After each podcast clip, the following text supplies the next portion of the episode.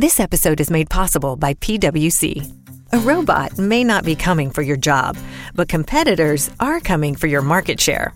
At PWC, we pair the right tech with the right solutions to help you gain a competitive edge.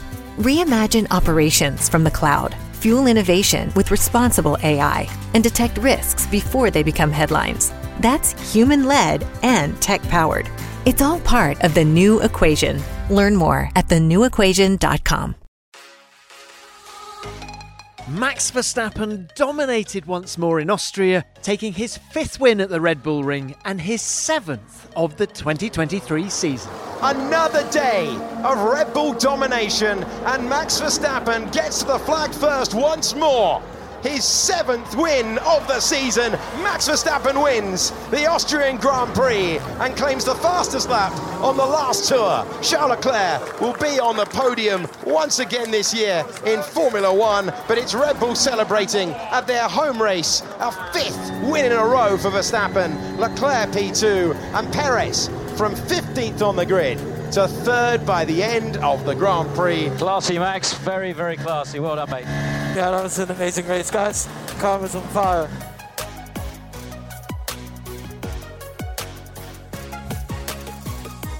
Track limits was a big issue throughout the weekend, especially through turns 9 and 10 at the end of the lap. Track limits again, Hamilton. That's his third time. More than 1,200 possible infringements needed to be looked at by the FIA after the race, with 83 laps being deleted, the result of drivers running outside the white line at the edge of the racetrack. Five second penalty for Hamilton. Track limits. That's happened then, very early, 17 laps into the race. Only two drivers, George Russell and Zhou Guanyu, drove clean races without a single track limit infringement. The FIA has recommended the circuit put gravel traps up to the edge of the track through turns 9 and 10 in time for next year's race.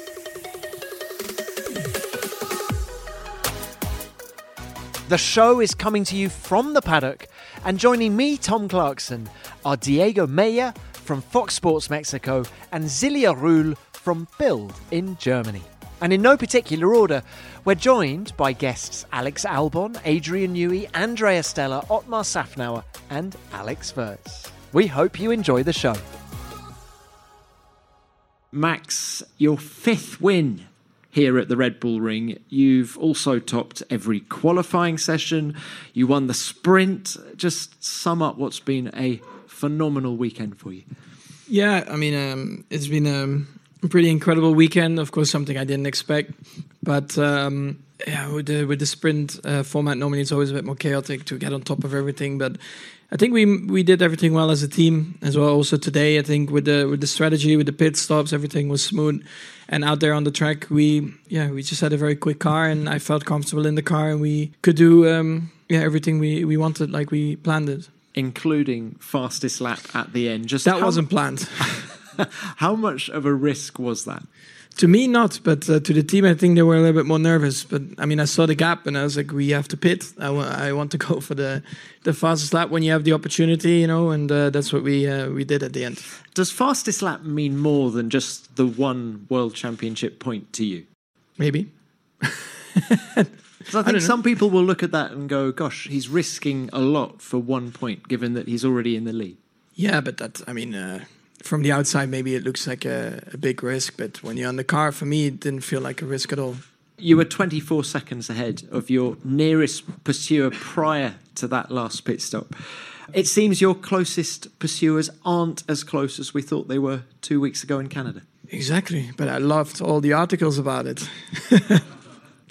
yeah, I mean, some weekends they work a bit better for you, and some don't. And uh, for me, Montreal wasn't that fantastic in the race from our side. Um, and here, I think it, we did a really good job. And then naturally, the gap is a bit bigger. Thank you, Max. Checo, coming to you, many congratulations. A, a, very busy race from P15 on the grid. What does it mean to be back on the podium, your first here at the Red Bull Ring?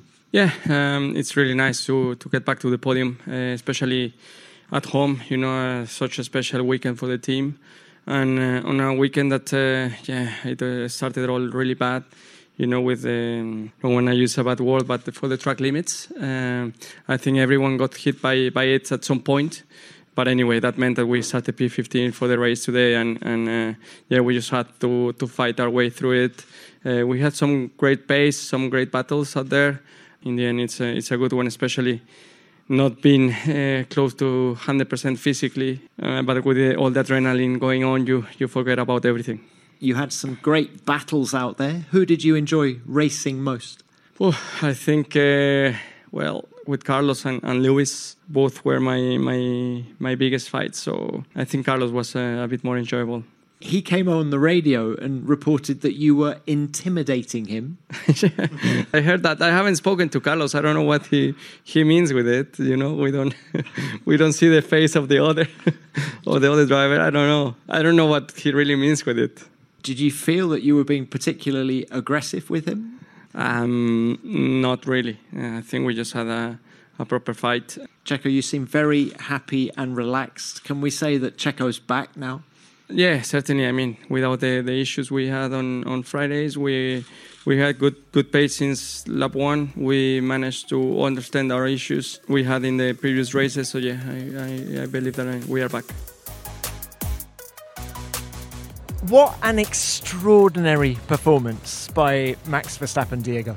Yeah, Tom. Uh, I asked him in, in the TV pen uh, if there was any challenge at all uh, for him, and he said just looking after the tires. But it seemed like uh, the only challenge he had all weekend was Checo the, on the first lap of the sprint, which spiced things up a little bit. I wasn't expecting Checo to be that aggressive after the the run he had uh, right before the uh, qualifying for the sprint but uh, that shows uh, his mentality, and uh, I think that uh, ticked Max in some way. You saw what he did in turns three and four, which ran Checo out of out of road. But uh, it was yeah probably the only challenge he faced uh, during the whole weekend. He was very much in control, and yet for the second time, five wins in a row in his career.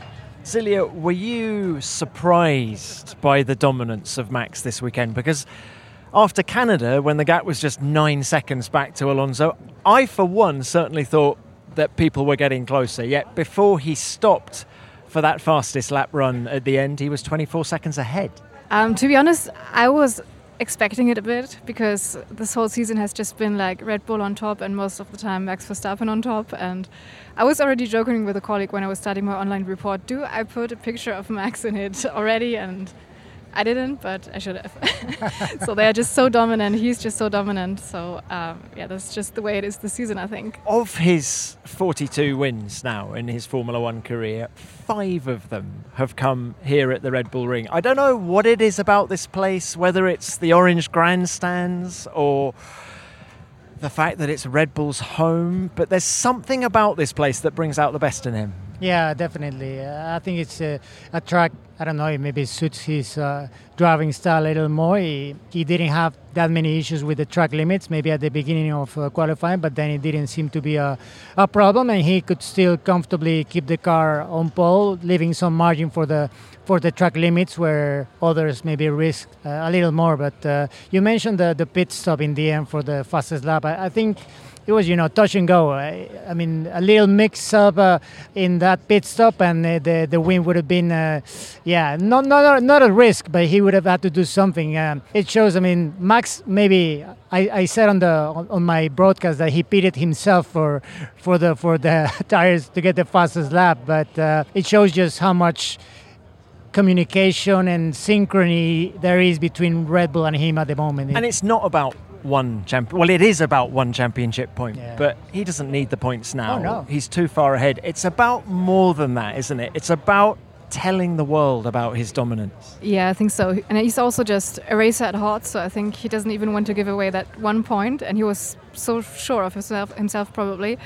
Um, but also, I found it quite interesting who he was stealing the point from, which was from Checo. exactly. so maybe this shows a bit that there is actually some tension between them, and yeah, would be interesting to see how this is going on. It's interesting you say that because I thought there was tension after the sprint when uh, on that opening lap it did get pretty tasty between those two. Yet Max came into the press conference afterwards and said it's just like a normal human human beings are like that I think he said you know you have a disagreement you talk about it you move on and that's what him and Checo had done but I did hear afterwards that Christian Horner got involved, and uh, I slightly felt that Checo had been slapped down a bit. Probably a little bit. Uh, as I was uh, saying before, I wasn't expecting Checo to be so aggressive, uh, especially given the run he was in. But still, he was uh, he was able to put him under a little pressure. He hasn't been on the podium since Miami. He's been completely lost. He then has all the track limits problems in qualifying. He looked, I mean, it's just been, I think we can call it a catalogue of errors, really. So to see him fight back like he did from 15th on the grid, I thought was hugely encouraging for him, particularly as he was ill as well. Yeah, what he said, uh, what he told me after the race basically was that this sort of gives him back the confidence that he had probably lost uh, uh, due to all the things that happened, many of his own making, uh, as you said. There were circumstances to some of them, but in the end, it was basically his mistakes, uh, especially here in qualifying on Friday, that put him out of contention for the victory or, or a 1 2. But um, I think he's turned the page. He said at the beginning of the year that his main goal was being consistent, more consistent than he has ever been. Obviously, he hasn't been so far. And his new goal is keeping consistent for the rest of the season. But being consistent when you're measured against Max is not very easy because you had a little bit of an off weekend and it's very noticeable. Everybody sees that the wolves are coming. You know, everybody wants that seat. Uh, uh, rumors start building about him losing his seat. I think Christian was quite clear on putting a stop to that uh, after what happened on Friday. I think that was good on him, although he was hard on Checo when I talked to him, basically saying he should keep it on the in between the white lines. But you know, I think it's it's a it's a weekend to build up that confidence and uh, maybe his his turning point for uh, 2023 after you know the bad run he had following what had been his best start of the season where I guess he he built a dream. It was very illusion but I think he's he's had to recalibrate his his goals every weekend now seeing what happened in the past four races. Silja what are his goals now for Checo Perez? Well realistically the world championship I don't think he's going to make that, and I think he knows that now quite well. But yeah, for him, it's yeah being consistent, and I think it was very good for him to come out of this kind of a valley, like a kind of a low he was in, um, especially because this happens to lots of professional athletes. That sometimes you're just in a phase where everything is running against you, and when something is running against you, it might get even worse. So. Um, when the mental side strikes in. Um, so for him, it's I think good that he came out of it, especially not being completely at his top. As he said, that he was on medication, he didn't really properly sleep well, and doing that now is great for him, and especially knowing that he can do that while he's not at 100% as he was saying. So I thought the gap was huge between Red Bull and everyone else this weekend. Would you agree, or were there some mitigating circumstances? No, I think, uh, I mean, last year uh, Max put it on pole, but he, he won the sprint, but then he lost uh, on Sunday because of the uh, degradation. I asked him on Thursday whether there were any lessons learned about that, and he said basically we know what we did wrong, and that's going to be not, there's not going to be a repeat. And uh, that's exactly what, what happened, you know. Uh, it was only one hour of practice, so it was a big challenge to put things together and not have, you know, lose the advantage they had. But yeah, I think Silverstone coming should be even better for Red Bull. Maybe Hungary will be another chance for their rivals. Adrian, my goodness, it just keeps going. Are you nervous that it's going to stop, or just with the pace of the car, it doesn't look likely, does it? No, of course. I mean, we have to be nervous. As we know, these things can go so wrong so quickly, as we almost saw yesterday with um, Max and Checo having their little tussle up to the, up to turn three. So you can we can never relax. Um, we had good pace this weekend, but there's still lots, of other things that can trip you up, and people keep developing. So we've just got to keep pushing. Talking of you being nervous on the pit wall, right? There's one lap of this Grand Prix to go, and your lead driver comes on the radio and says, "Let's go for fastest lap." What was Adrian Newey thinking at that particular moment? Slight trepidation because the reality is it didn't make any difference to our constructors' score. Checo already had fastest lap and, lap, and as far as we could see, nobody else would pit to try to beat it. So, it yeah, a little bit nervous, but that's Max. You can't take it away from him. He, he always wants to, to go for everything. And, you know, the boys have been doing fantastic pit stops today, so there's hopefully no not much, too much concern. Adrian, you have won maybe, is it 200 races now or something extraordinary? In all of your success in Formula One, are you enjoying this bit the most? Ask me at the end of the season. I think it's always the. I think it's in the bag, Adrian. Well, no, you can. Uh, you really never can assume that. So, you know, obviously we've had a fabulous start, better than any any season I've been involved in before. But we've still got however many races to go, eleven. It, it's it, what's happened. This could reverse. So as I say, we've you know I've been there before. Uh, '99, um, we were leading going into Silverstone. Michael had his accident. Mick was well ahead, and, and then we kind of fell asleep a bit at McLaren, made silly mistakes, and, and it went down to the wire. So you know you have to be a little bit careful of relaxing. It's it's that old thing. It might look smooth on the outside, but the, the duck feet are paddling away underneath. Sure they are. Adrian, well done today. Good luck at Silverstone next weekend. Thank you for stopping by. What an extraordinary man.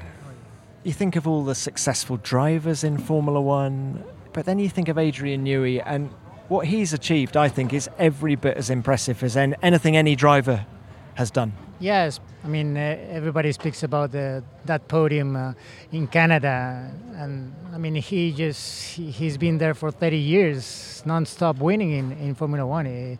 It's amazing that in a sport where technology is changing all the time, he he's still on top of it, and he keeps building the fastest cars ever. You know, so yeah, big admiration for for what he does. Uh, I mean, you listen to him and the way he speaks, he, he makes everything look very simple. He's very down to earth.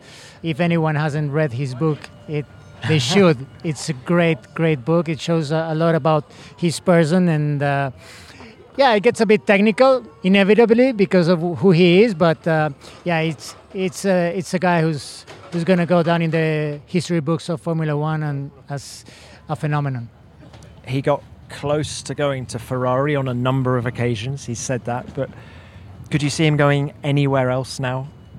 It doesn't look like it and also uh, he feels still so so passionate about this. Just the situation. There was um, this team in the background that wanted him to leave out of this interview because I think they have to catch a flight, and he just couldn't really stop talking because. And I think there you can see that even after all these years, um, he's still burning for that. And I think Red Bull is the perfect perfect home for him. Hamilton's wide to give Norris the chance. Norris will have the velocity now with the rear wing open with the DRS. Hamilton and Norris have battled at this track before, and he's just sailing on by. Lando Norris takes the place, takes fourth place. Not only did he get the pass done, he swept across the front of Hamilton, say, don't even think about it. That is a McLaren passing a Mercedes on merit. And if you consider where McLaren started the year, hugely encouraging the team based in Woking in the UK. Lando, um, driver of the day as well. No, really? Oh, that's cute. It's because there's so many papaya fans here. Thank you everyone who uh, voted me driver of the day.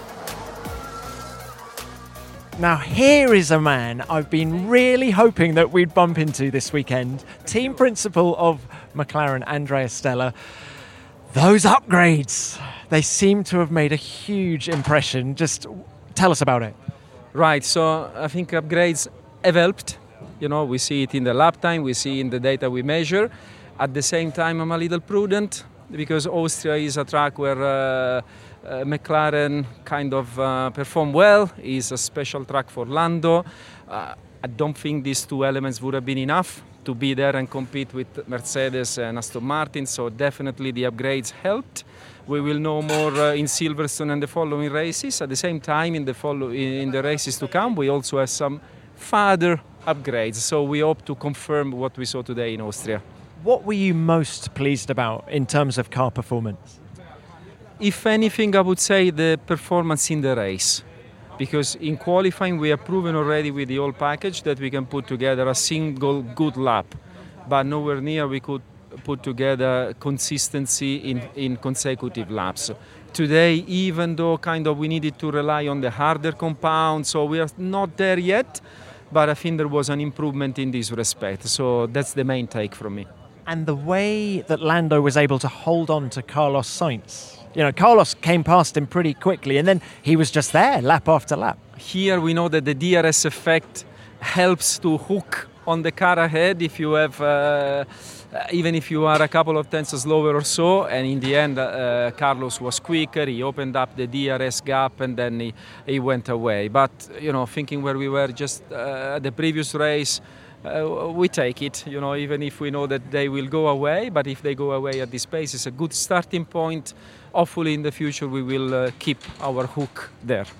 Keep the hook there, Andre. Thank you very much. See you at Silverstone next weekend. But we're going to bounce from one team principal to another. Now, Otmar, we've just been chatting to Andrea Stella, actually, team principal of McLaren. Um, how do you see the battle between you and them? So, Saturday was better than Sunday.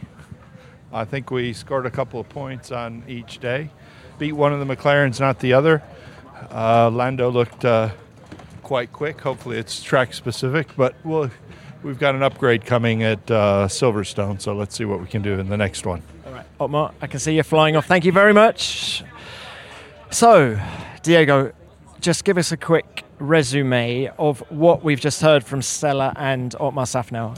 Yeah, no, I think uh, it's very good to see McLaren out there. Uh, obviously, was what, what Andrea was saying is is very true. Here is where Lando scored his first uh, podium. He got another one uh, uh after that uh, at this track, so it suits him. But still, it, it shows that it's going in the right direction at least. Uh, on the other hand, for Oscar was a, a, bit of a miserable race, uh, fighting at the back. But uh, uh, once he has the upgrades uh, next weekend at Silverstone, it, should be better. Yeah, but uh, as Andrea says, and as many others also at Ferrari, they're being very cautious about saying, well, this is definitely pointing us in the right direction. It the results show how much the upgrades have improved the car. Yeah, I think the the next few batch of races with different characteristics, the very quick Silverstone, then very slow Hungary will show more about who has done the job with the upgrades. Now, Silja, you know how we all become body language experts, don't we? And uh, you know, you look at drivers on the podium, who's happy, who's not, and just I felt Andrea Stella there was very happy, being circumspect, of course, prudent to use his word, but I definitely felt a release of pressure. Yeah, definitely. He, um, I mean, our listeners uh, did not see him just now, um, but he was smiling and seemed yeah, relieved, happy, um, easy. And Lando Norris, I mean, what is it about this place? I mean, Stella touched on it, but I always think, oh, it's going to be the home track of a driver, though, where you know it's going to bring out that half a second a lap that Nigel Mansell used to talk about at Silverstone. But for Norris, it does seem to be here at the Red Bull Ring. Maybe it was the papaya, as he was saying on the team radio in the end. so maybe it feels like a bit, a bit like home uh, with all these. true. Uh, there is more papaya here than at Silverstone, isn't it? It's so true, so true. Now. Silja, just hold that thought because we're now joined by Alex Wurz, and couple of things I wanted to ask him because you are, of course, tell me if I'm wrong, the man who designed the Red Bull Ring back in the day when it was called something else, aren't you? No, it wasn't uh, me directly. It was uh, my father's company, Destin Training. We owned the circuit. We were the operator of the circuit, the promoter of the track under Bernie days, and then sold the circuit. We, we had this company 50-50 with the Austrian government and sold it to Dietrich Mateschitz. So in the initial layout, uh, I had the suggestion to actually turn off before the forest because that was noise problems.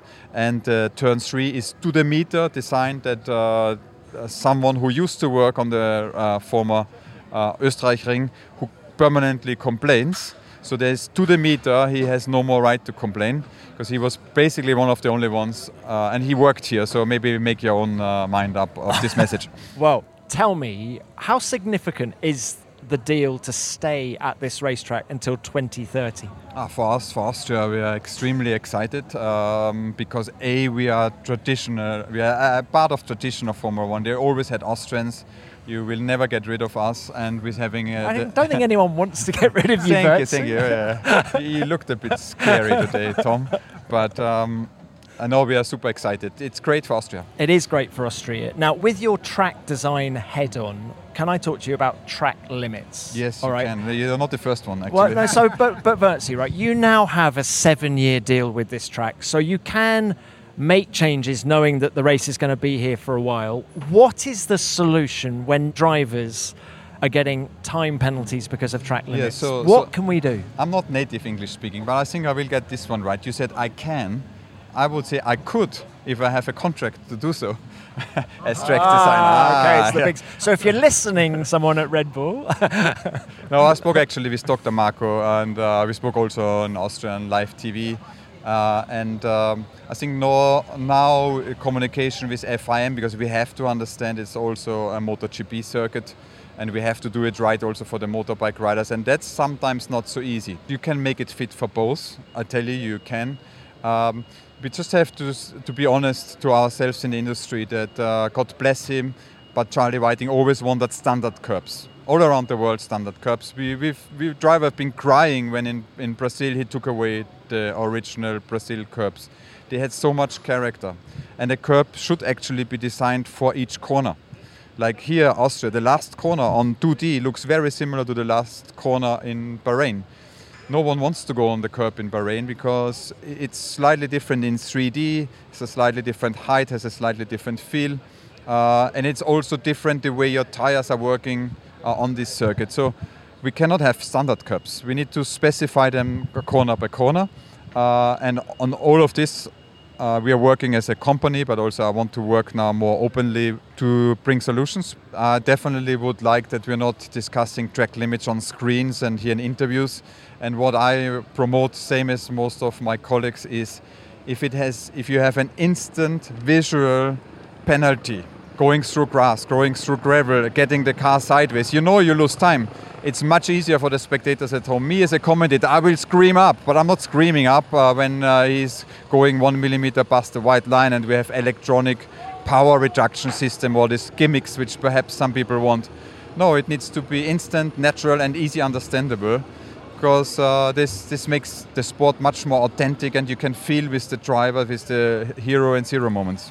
It sounds very easy. Keep it in the between the white lines. But why is it that here is such a big topic, especially on that turn? Because I have a hard time every year explaining to the fans why is it that it's always a problem, especially in those last two corners. We have also a culture change of the race director. Michael Masi said uh, you can use the back of the curb and not the white line. Uh, Niels saying it's the white line. We have to full respect the authority and uh, the decision making of the FIA, and he's representing the FIA as the race director. Uh, and um, we have to back him with that, if you like it or not. You know, it's his job, it's his role. So this is this is uh, also a key statement I want to give perhaps together, uh, the whole industry, we can sit down outside the media. So then we would switch your microphone off. Is could we rethink? Could we think forward to be a little bit more user friendly for the end user at home? The last two corners here, white lines, uh, and I do sympathize with my colleagues. It's very hard to see. In, of course, they don't crash walls in Monaco, but the wall is one meter 15 high, so it's much easier to see, and they can drive to the millimeter there and sometimes kiss the wall. Yeah. With the white line, it's, it, it, you don't know and you don't feel it. So if you give them the curb as reference, they have no excuse, they would feel it. Is it relevant that Max Verstappen, Charles Leclerc, Fernando Alonso, they didn't have any track limit infringements? I'm not going to say that they're better drivers than anyone else, but it is possible to do it. Of course, it's possible to do it. In the wet, they are not touching the white lines because they know it's more slippery. But I tell you, um, they're the best drivers in the world. They will know how to stay within white lines. But if you are pursuing the last hundreds of a second, and you know visually if someone is already going sideways into the corner, if you want to see this, you give them a track limit which you can feel and not only have to visually see, because then you get it wrong by five millimeter.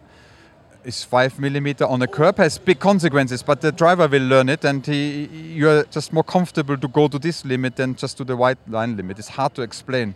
But I guarantee you, they, they know what they are doing. They are the best drivers. They can stay within white lines, but it will look much more spectacular. They will exceed the limits in a different way. I, I, I, am annoyed with myself that I don't find the right way to explain that, but perhaps you need to sit in the car um, and go against the best people in the world to know that of course they could stay between the white lines but we will see different type of action of slide and uh, authenticity if we can crack this puzzle all right Wurzy, thank you very much for your time. Really interesting Thank you. as ever.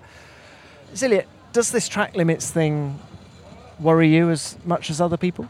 Uh, yeah, I uh, found it quite annoying during the race because the track limits, like the, the deleted laps, they came uh, so quickly that you couldn't even like really realize what was happening. And even for the black and white flags, it was going so quickly. It was, yeah, just distracting. I think a bit from the race, racing, which is which is sad. So um, and also like every now and then in normal races, you have someone. Um, getting a penalty for that, but this is just um, more rule book than actual sports, I think, in my eyes. What do you think of Wurzy's solution about curbs and also do you agree with me Diego that I just slightly feel okay we've got a Grand Prix this weekend make it fit for Formula 1 and then when you have MotoGP here make it fit for MotoGP. And if you're not happy to make the changes don't have both. Yeah I think actually MotoGP changes the last corner. If you see there's some like paint that was there for the MotoGP race every year it's a narrower track on the last turn for MotoGP. So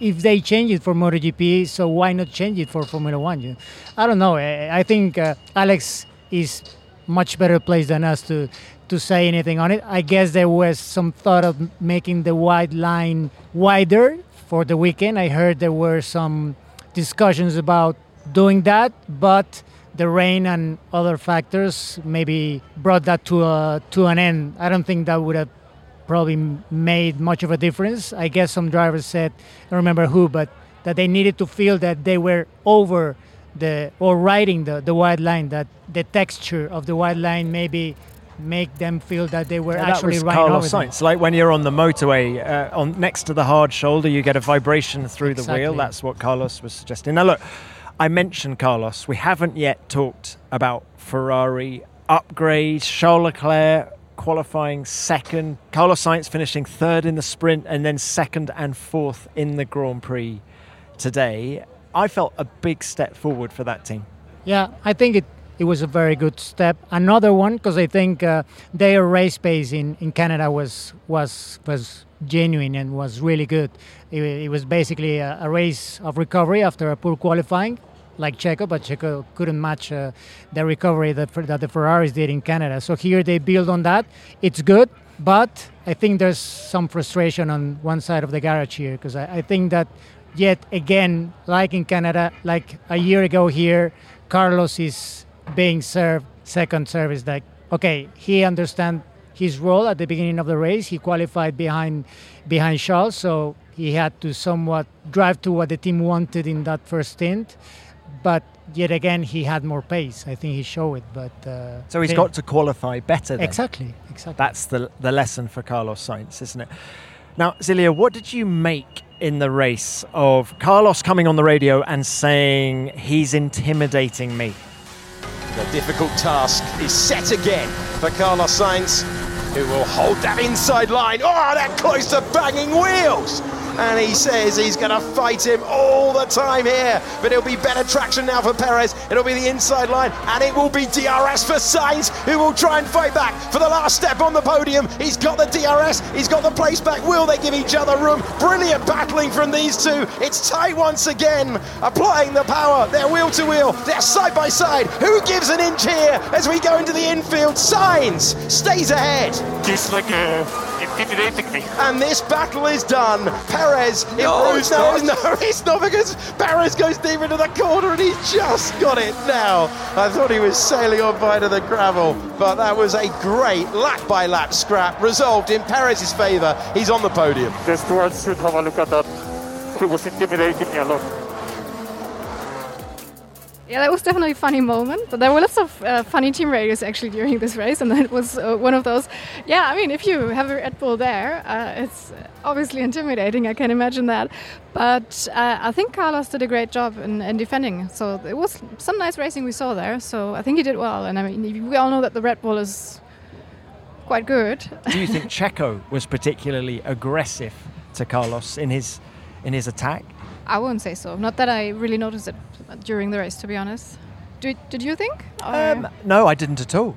Uh, and actually, we, we, we put it to uh, Checo in, in the post race press conference, and he laughed because he was like, you know, I think the his his interpretation was that's racing. Is that how you saw it, Diego? Yeah, I think uh, Carlos was very smart in the way he played the DRS game here, which is uh, unique uh, to this track because of three consecutive DRS zones. So the one, the detection point uh, under braking for turn three, Carlos was very smart to let Checo go in front of him so that he would have the DRS afterwards, but then smart enough to release the brakes early enough after that to see, still be ahead of him uh, on the run down to turn four. I think he he played you know every possible game, but uh, Checo's speed was just uh, too much for for Ferrari. I Carlos. loved the way Sainz. You might be able to hear in the background, Red Bull are now running towards us. Red Bull drink being sprayed. Of course, that's their um, post-race celebrations. Win number nine of this incredible season for them. Do you know that Max Verstappen would be leading the Constructors' Championship by 51 points if he was a one car team? Yeah, it's I- extraordinary, isn't it? And it, it's impressive also for Red Bull. You know, it's uh, you say nine consecutive wins, but it's uh, ten counting to the end of last year. So they're just one away from equaling the uh, 11 of McLaren in uh, 1988. Exactly, that's in one calendar year. So I'm still calling it nine. Okay. They've got to wait two Stats. races, two races to do that. But but I just back to Carlos. I thought I, I love the way he was playing uh, with Checo in the way that in a way Max was as well when he was battling with Charles Leclerc as well. Get you know, getting off the gas just so that he still had the DRS down to turn four. It just they're just guys who really understand. I mean, they've all been racing since they were the age of four, but it just proved that they really understand the game of racing. Yeah, absolutely. And, and one thing that I wanted to point out about Carlos, which was uh, something that um, you know caught my attention, was uh, his SQ1. You know, when he had this brake-by-wire problem, and he suddenly had just one lap to go, and be able to go to through SQ2 in one lap, and he not only advanced to SQ2, but he set the fastest lap of the session that's where you see the talent of a driver. You know, when you have to do it, you have to do it, and he did it in such a way that that also helped him uh, get that uh, third place in the sprint. Is this a sort of Carlos track in the way that it's a Lando track? Because he seems to have been, apart from that one lap in qualifying where Charles Leclerc beat him, he's had the edge over Charles this weekend, I feel. Yeah, could be, could be, uh, and, and getting back to that. Uh, of Carlos, I think uh, speaking to him after the, after the race, you could sense a bit of frustration. You know that uh, you mentioned, yeah, it, that's what he has to do. He has to qualify in front of uh, Charles, which is one of the best qualifiers in Formula One. So it's a big challenge. But uh, in the races, he's showing great pace. He's adapting very well to a car that probably not to the extent of last year's cars, but, but he still had to adapt somehow to be able to be as quick as Charles um, with this SF23. He's managing to do so. He's proving to be a very adaptable driver in that way. But he's got, uh, as you said, to, to qualify better if he is to be the primary driver, let's say, for Ferrari in any event. Now, tyre deg has been an issue at this team for the last couple of years, really. And there was one significant radio conversation in the race today when Charles was talking to his race engineer about the possibility of making a three stop race. And, and Charles said, no, effectively. And that was significant for me because that proves that the car is, with these upgrades, looking after the tyres better. It's not getting the degradation that I think earlier in the season he would have, might have needed a three stop race here, but he doesn't need it now. So there is genuine progress in that respect. Yeah, that's. Um, I'm not really like tire degradation expert to be honest.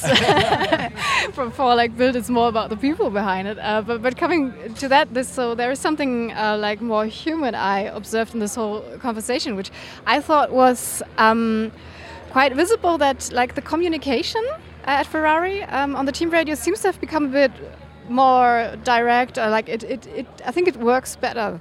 Maybe just like the tire deg works a bit better. So I felt like the communication was, of course, he just said no, which was quite harsh in a way, but it's um, it's a straightforward communication, and it all worked out well. So I think that's also positive on the Ferrari side. And while we're talking about the two Ferrari drivers, then, just from a human point of view, um, how do you see their relationship? Not problematic or something. I mean, I think they probably don't really hang around uh, as friends too much, but I don't see any like open conflict or something we spoke about with Checo and Max that there is like really something that's mm, already has exploded in the past and, and last season. Uh, but yeah, I don't see it as problematic or something, but they they share a feeling which is frustration that comes off. I'm well, okay. I'm going to move that question on and say, what about Charles Leclerc's relationship with Ferrari? He let slip this weekend that his contract negotiations are, are just starting up. How committed is he, do you think, to Ferrari long term? I think the connection um, between Charles and Ferrari is is, is deep, um, and I think he um, gets along very well with the team principal, of course, who he, he knows for uh, quite a long time. Um, so I think he's dedicated, but um, also speaking about like uh, body language and everything. Um, since the start of the season, there has been lots of frustration you could really see, and you can see that it's with so many things that went wrong last year and this year and you could just see body language and facial expressions that there is frustration. I think that's that must be hard to be honest and i think that's has been growing during the last um, couple of weeks. So I, I, feel like there is sometimes this feeling of him of why is it not working the way i would like it to work? And i think this is yeah that's something that's been building maybe if it's the well, right way to say and that let's not forget that max and charles have been racing each other since they were young kids. Yes. they came through the junior formulas together. So for him to for him to be seeing Max having all this success when he must think in himself that he'd be capable of that level of success if he was in that kind of car. I guess it's just frustrating on every level for him. And it's so relatable because there was just so much bad luck from all directions.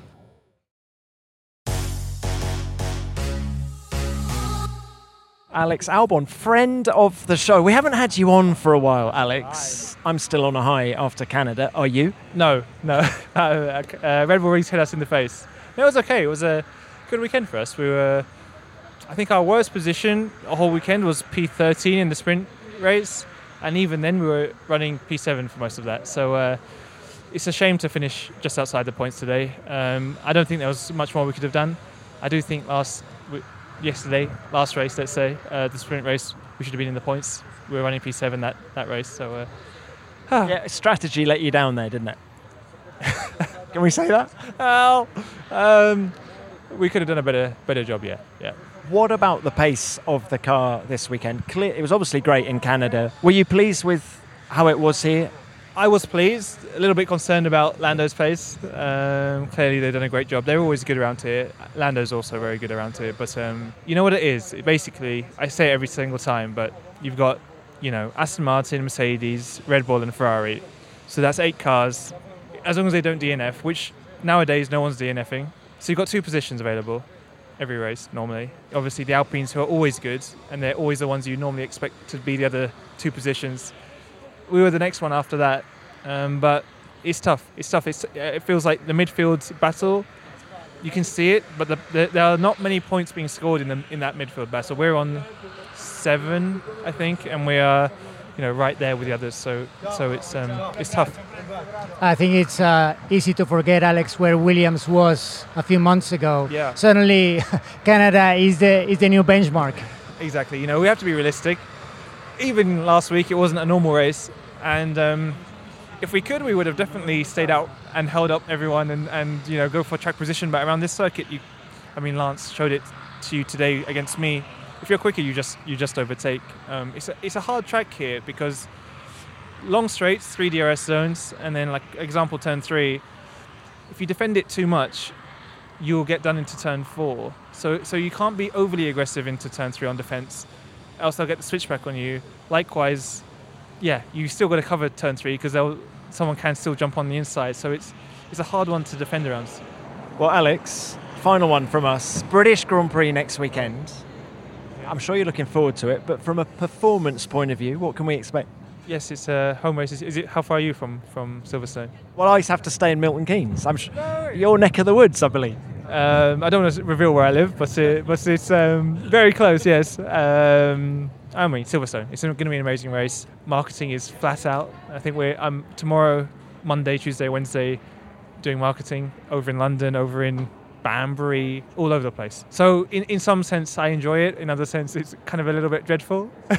uh, but not for the you know, it's an amazing circuit, amazing with the fans. Great to see you. Tough luck this weekend, and good luck at Silverstone. All right, guys. Two teams that underperformed this weekend: Mercedes and Aston Martin. Let's start with Aston Martin. Were you surprised that they weren't more competitive here? Yeah, uh, I think I was, although I asked uh, Fernando if uh, they were expecting this track not to suit the car probably as the ones before. He said to some extent, but they still, I guess, have to find some answers to why they were not so much in the conversation for the podium as they've been in previous races. Um, maybe at some races the conditions played, and Alonso did his bit and put the car a little bit ahead of where it should be. I guess that has been the case at some races this year.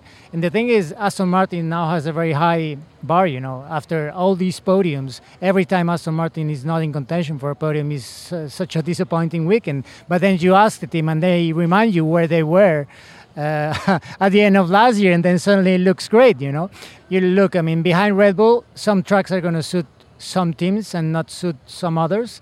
Uh, I think Aston Martin since Miami hasn't been uh, hasn't been as assertive with um, what they put on the track. I guess Miami only on, after the last practice session they decided which downforce levels they were going to run for the rest of the weekend, and and you see that maybe I don't know if it's a correlation or, or something that's not really making them be on a on the right baseline for the start of the weekend, uh, at, least not at every track. With Alonso, I don't think they helped themselves in this race because he had the hard tyre on at the start of the Grand Prix and they pitted him during the virtual safety car period while the marshals were retrieving Nico Hulkenberg's car. Why? Why would you do that? That's my question. I think he would have finished higher up than six, certainly one place higher. Yeah, probably, probably, and and also the other thing uh, about this weekend with Aston Martin was uh, the sprint and that uh, sort of battle that was uh, unfolding. That uh, probably Lance didn't want any pressure for Fernando, but Fernando was all over his mirrors, especially on that last lap. And I guess uh, there was some some tension on the Aston Martin pit wall at the end of that sprint race. but um, yeah, it's been a bit of an off weekend. It was a bit of a miserable qualifying for Mercedes. On the other hand, on uh, for the sprint in the race, yeah, they've dropped back after being on the podium with Lewis uh, in in Canada, and um, I guess they, they have some question marks about how they suddenly have, you know, dropped from that fight of the podiums that they were in up, up until last race. Well, in changeable conditions, the Mercedes looks a handful, 15th and 18th they qualified for the sprint on Saturday in the in the wet. Track limits also. Track limits as well. Hamilton again track limits in the in the Grand Prix this afternoon. He's not a happy bunny, is he? And for Toto Wolff to have to come on the radio mid race yeah. and say, "Lewis, the car is bad. We know. Please drive it." I thought it was quite significant. We don't hear that that often. No, but um, yeah, Toto has a fun way of saying these things. Um, yeah, I also understood the way you understood it. It's just like, just do it. Come on, don't complain, because he was um, talking so much on the team radio about uh, Checo having track limits everywhere. So he was a bit like talking a lot about the mistakes of others. So we just heard some radios of that, but probably the team heard uh, lots of these radios, and yeah, just a fun way of Silja, what is the mood in Germany about Mercedes' success or lack of at the moment?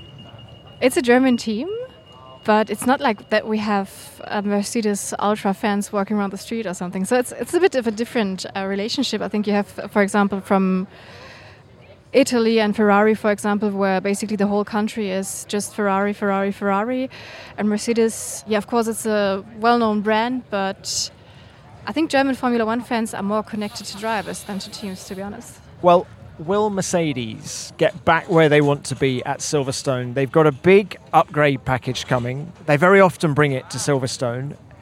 Is it going to be the magic bullet that they need? Hopefully, uh, I guess uh, there's more coming afterwards. I guess, uh, at least from what I spoke uh, with uh, James Allison back in Canada, he said that Silverstone parish would see upgrades for, for Mercedes. So uh, yeah, it's clearly those two tracks with very fast corners, which should suit the car a bit more. And uh, hopefully it does. I mean, after what we had last year at Silverstone, it was such a great race. I mean, still get goosebumps of that battle for position between four different cars from four different teams. It's not going to be the case probably this year with uh, with the Red Bull, but still behind could be a very nice battle uh, in uh, Red Bull's mirrors. Now look, that's Silverstone, but I still felt this was a really good Grand Prix, and I'm talking about the Austrian Grand Prix. I felt this was one of the best races we've had this year. I mean, okay, Miami was great because we saw Max Verstappen coming from ninth on the grid, but but actually just up and down the field, I felt this was a genuine Grand Prix. There was so much going on, and it was, you know, there was there was there wasn't rain, there wasn't mechanical issues. It was just guys racing on track for position. Yeah, actually, looking at the weekend as a whole, I think it was a great weekend of racing. Uh, the sprint, I think, at, least in my opinion, was probably the best sprint we've had.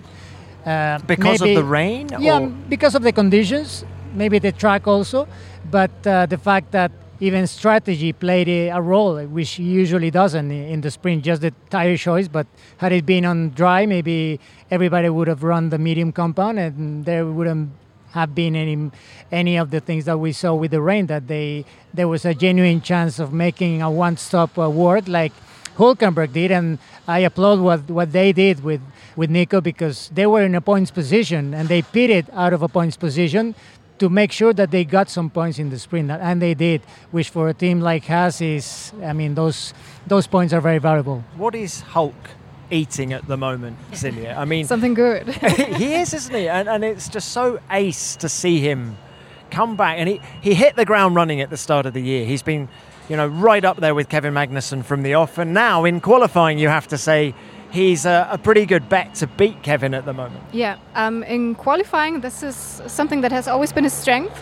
So he has always been a very good qualifier and yeah, I think this weekend just everything uh, was coming together for him. I think the car is compared uh, to the competitors on a very good level also, and he's been making something really, really great out of it. And yeah, it's just a shame that uh, I think it was the PU, uh, as I said, um, that stopped him from finishing the race, even though at Haas no one was really hoping for points or like calculating uh, with points from that race. But yeah, it's a shame to not uh, have him finish that race because the rest of the weekend, uh, both qualifyings and the sprint race were just great.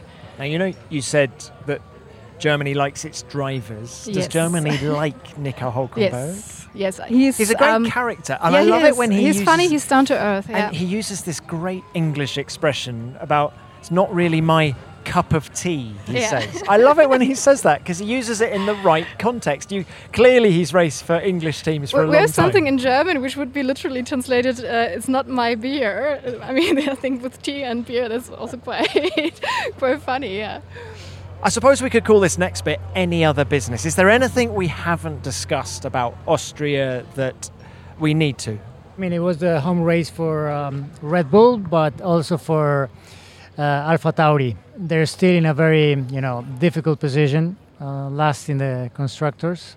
Nyck de Vries didn't do himself, I guess, any any favors this weekend. Unfortunately, not that he had the car to do great things, but uh, yeah, it's uh, I think yeah, obviously the the pressure is building up there. Not a great weekend either for Yuki, and yeah, with so so many rumors, uh, you would like uh, Nyck to have had the chance to you know, get the kind of result that would maybe get him out of that hole. But unfortunately, uh, yeah, it's getting deeper into the hole, I think. And it spirals, doesn't it? As the pressure builds, and your boss, Helmut Marko, is telling the world that he thinks you haven't done a good enough job. So difficult for him. It was good to see Peter Bayer in the paddock this weekend. Uh, Austrian, used to work for the FIA, is now, as of July the 1st, the CEO of AlphaTauri. And uh, actually, back to Helmut Marko, he said that AlphaTauri is going to change its name next year. What's the word on the street? Bring back Toro Rosso, I say. or I think uh, Franz Tost said that it'll probably be named after a sponsor. Yeah, I mean they have the chance to sell it, like uh, Red Bull did with Tag Heuer with the engines a few years ago. Uh, any main sponsorship in Formula One right now is very valuable, and I think uh, it's you know it's part of the business and getting some money out of a, a willing sponsor to put a, a brand in, in in a Formula One car. After some post race track limits penalties were applied following a protest by Aston Martin, the top 10 looked like this. Max Verstappen took win number 42 of his Formula One career and his fifth at the Red Bull Ring. Charles Leclerc was second, his first podium since the Azerbaijan Grand Prix and Ferrari's 800th in its history. Sergio Perez was third, his first podium since the Miami Grand Prix. Then came Lando Norris, who took his best result of the year so far in fourth. Fernando Alonso was fifth. Carlos Sainz dropped from fourth to sixth following those post race penalties. George Russell was seventh, Lewis Hamilton was eighth, Lance Stroll ninth, and Pierre Gasly rounded out the top 10 in 10th. In the Drivers' Championship, Max Verstappen continues to dominate. He's now 81 points ahead of his Red Bull teammate Sergio Perez in second, with Fernando Alonso third, just 17 points adrift of Perez. Lewis Hamilton is fourth, 25 points behind Alonso. Then in fifth comes Carlos Sainz, with Leclerc and Russell now equal on 72 points in sixth and seventh. Lance Stroll is eighth, Esteban Ocon is ninth, and Lando Norris is 10th. In the Constructors' Championship, it's all about Red Bull at the top. They now have 377 points, with Mercedes second on 178. Then it gets close. Aston Martin a third, just three points behind Mercedes. Ferrari a fourth on 154. Then come Alpine on 47, McLaren on 29, Haas on 11, Alfa Romeo are 8th on 9, Williams are 9th on 7, and AlphaTauri are 10th with 2. Let's check in with our fantasy team now F1 Nation Racing. Max Verstappen and Fernando Alonso were our lead drivers for Austria, and after a few disappointing weeks that have seen us drop down the F1 Nation World Championship, we made a couple of changes elsewhere. We brought in Alex Albon at the expense of Yuki Tsunoda, and we replaced Mercedes with Ferrari to go alongside Aston Martin as our constructors. I fancied Ferrari for a podium this weekend, so it was a good decision to bring them in as Mercedes struggled.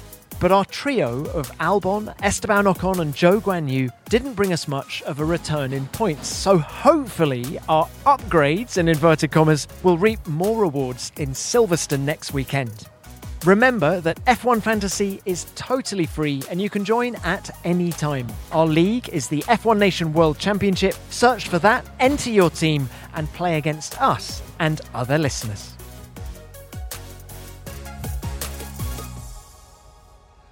All right, team, it's been great to chat. Final question. We need to think of our driver of the day. Now, the official vote through Formula One was Lando Norris, but who's going to go first? Just for the race or the whole weekend? Uh, do you know what? There's no definition. so um, for the race, I would agree with the fans because I think Lando was doing a great job. Um, and for the weekend, I have to name my German driver because uh, Nico just got everything out of that car. I think. Yeah, I think uh, that's a very valid point because um, we usually see towards you know the top end of the grid, and it's hard to value what drivers not in a winning car do. And Nico has, has done a great, uh, yet another great weekend because he's been on a good run of Q3s, and Kevin hasn't. So that shows that he's done the job.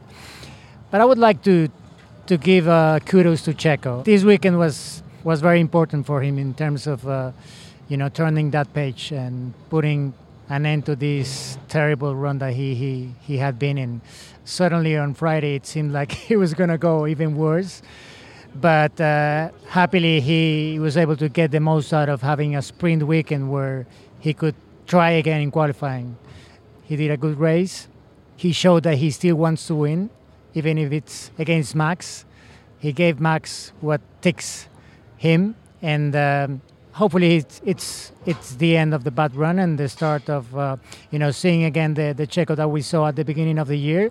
Obviously, the car is switching towards what Max likes. I think not to the extent of last year, but you see that Max Max is the most comfortable I've ever seen him, the most relaxed. Uh, I think you would be if you just won seven Grand Prix. Yeah, yeah, absolutely, but there's no Five pressure. on the bounce. Yeah, and there's no pressure from his teammate uh, right now in the in terms of the championship. So he's a very in a very happy place, uh, and uh, uh, hopefully Checo can can start building again towards uh, the second half of the year. Do you know, I'm going to go for our race winner because I just thought the relentlessness of that man is what impresses me so much. Sort of Adrian Newey alluded to it earlier on the pod, but you know, wanting that fastest lap, risking something going wrong at the pit stop. As Adrian said, it made no difference to their constructors' championship because it was already with Checo. Yet he just won't let up. He's a machine as fast and as relentless as anything I've seen in 25 years of Formula One, I have to say. And um, it's a pleasure to watch. It's like, I've said it so many times, but it's like watching Tiger Woods when he was doing everything in the 90s in golf. And I, I think we just should celebrate Max Verstappen. Well, that's it for F1 Nation. Thank you very much for listening. And thanks to, to Diego and Silja for their thoughts. Before we say goodbye, we'd like to pay tribute to Dutch racing driver Dilano van Hoff, the 18 year old who tragically lost his life after a crash in the second Formula Regional European race at Spa on Saturday. The thoughts and prayers of everyone here at F1 Nation go out to Dilano's family and friends. F1 Nation is produced by Formula One and Audioboom Studios.